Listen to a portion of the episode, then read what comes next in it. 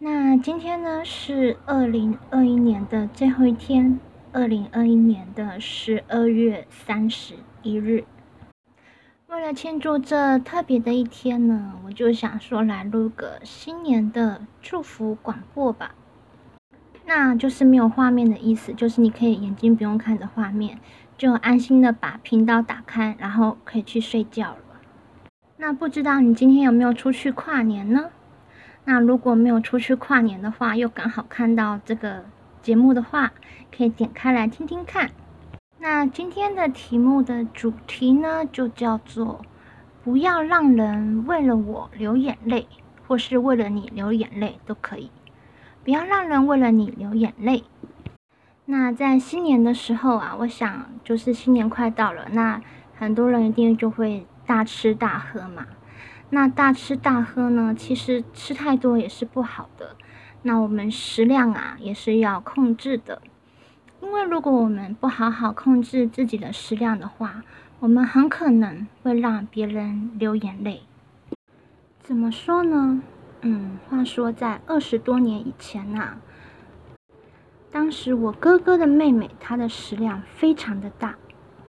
有多大的食量呢？就是他一个人呢，可以吃，嗯，大披萨吃半个，就是大披萨大的 size，一个人可以吃半个披萨。然后呢，印象很深刻的一件事情呢，就是他因为吃这件事情而让他的哥哥流眼泪了。怎么说呢？那我是没有打草稿，我就直接用说的，所以有些字可能会重复，在。二十多年之前，那时呢，我的哥哥还是一个少年。这位少年很开心，为什么呢？因为他得到了一个好吃的生日蛋糕，还有全家人的祝福。那全家人呢，在第一天吃完二分之一个生日蛋糕的时候啊。因为按照惯例的话呢，就是第二天的时候，我们全家人就会吃吃剩下另外一半的蛋糕当第二天的早餐嘛，对不对？那接着呢，发生了什么事情呢？我哥哥的妹妹呢，她就在第二天的时候特别特别特别的早起，她做了一件事情，然后再回去睡觉，接着。不久后，我哥哥以及其他家人都起来了。他看到了冰箱里已经没有生日蛋糕了。这时，我哥哥的妹妹装作没事一样的起来。我哥哥他眼眶含着眼泪，说道：“蛋糕是不是你一个人吃掉的？”因为他是个男子汉，好说歹说，不可以让眼泪掉下来。我哥哥的妹妹看到他要哭要哭的样子，想着不坦白也不行了。没错，蛋糕就是我吃掉的。我哥哥他内心感到非常的绝望、痛苦、伤心、悲愤交加。他从晚上就开始期待着第二天可以吃到好吃的生日蛋糕当早餐，但是全被一个人给毁了。那时的他还想着，我一定要早起，让母亲帮我切一个最大块的。但是没有想到，他连一块都没有。我哥哥就这样悲愤的过了好几年。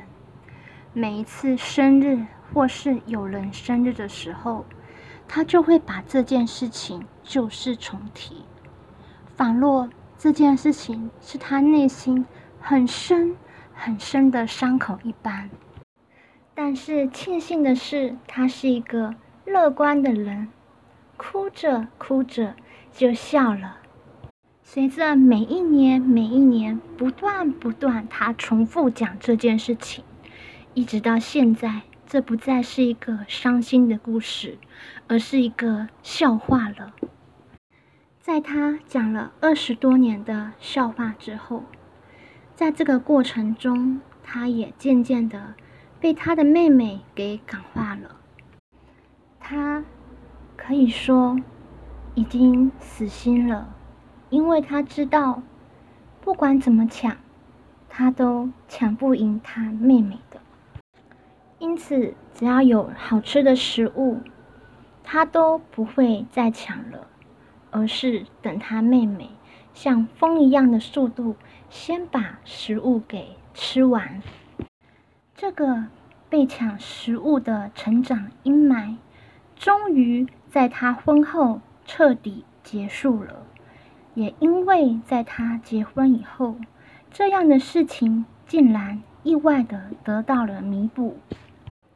从前，我哥哥的妹妹总是会抢他的东西来吃，但是在结婚之后，他就常常必须要吃老婆、孩子们吃不下的东西，因此他吃的东西比以前更多了。这些年来，他所吃的食物量已经彻底弥补了他过去消失的食物量那样的伤痛，因为他真的吃很多。同时，我哥哥也把他对妹妹跟他抢食物的恐惧遗传了给他的孩子们。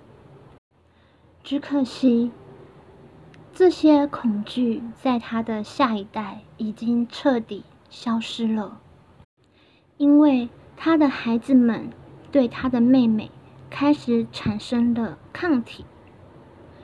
每当说好了不乖的孩子，糖果要让给姑姑吃的时候，狡猾的孩子们即使不乖，也会把糖果握在手心当中，跑给姑姑追。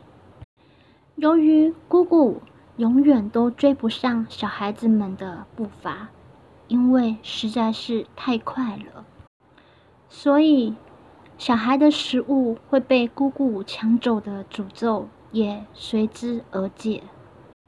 果然，下一代是更强的。但如今，我哥哥依然把他妹妹当年吃他二分之一个生日蛋糕的事情，这个故事流传给他的三个孩子们知道。每次听到他讲这个故事，我能想到他笑中带着泪。所以说呢，过年不要吃太多东西。如果吃太多东西的话，就可能有人会为了你流眼泪哦。那说不定呢，那个人就是你自己，就是你看到你自己吃很多东西，就会想流眼泪啊，怎么胖了？所以祝大家新年快乐，不要吃太多。那谢谢大家的收听，那请大家要按赞、按赞、按赞，要按奇数的赞，不要按偶数，要不然会消失。一定要按奇数的赞。好，拜拜，新年快乐。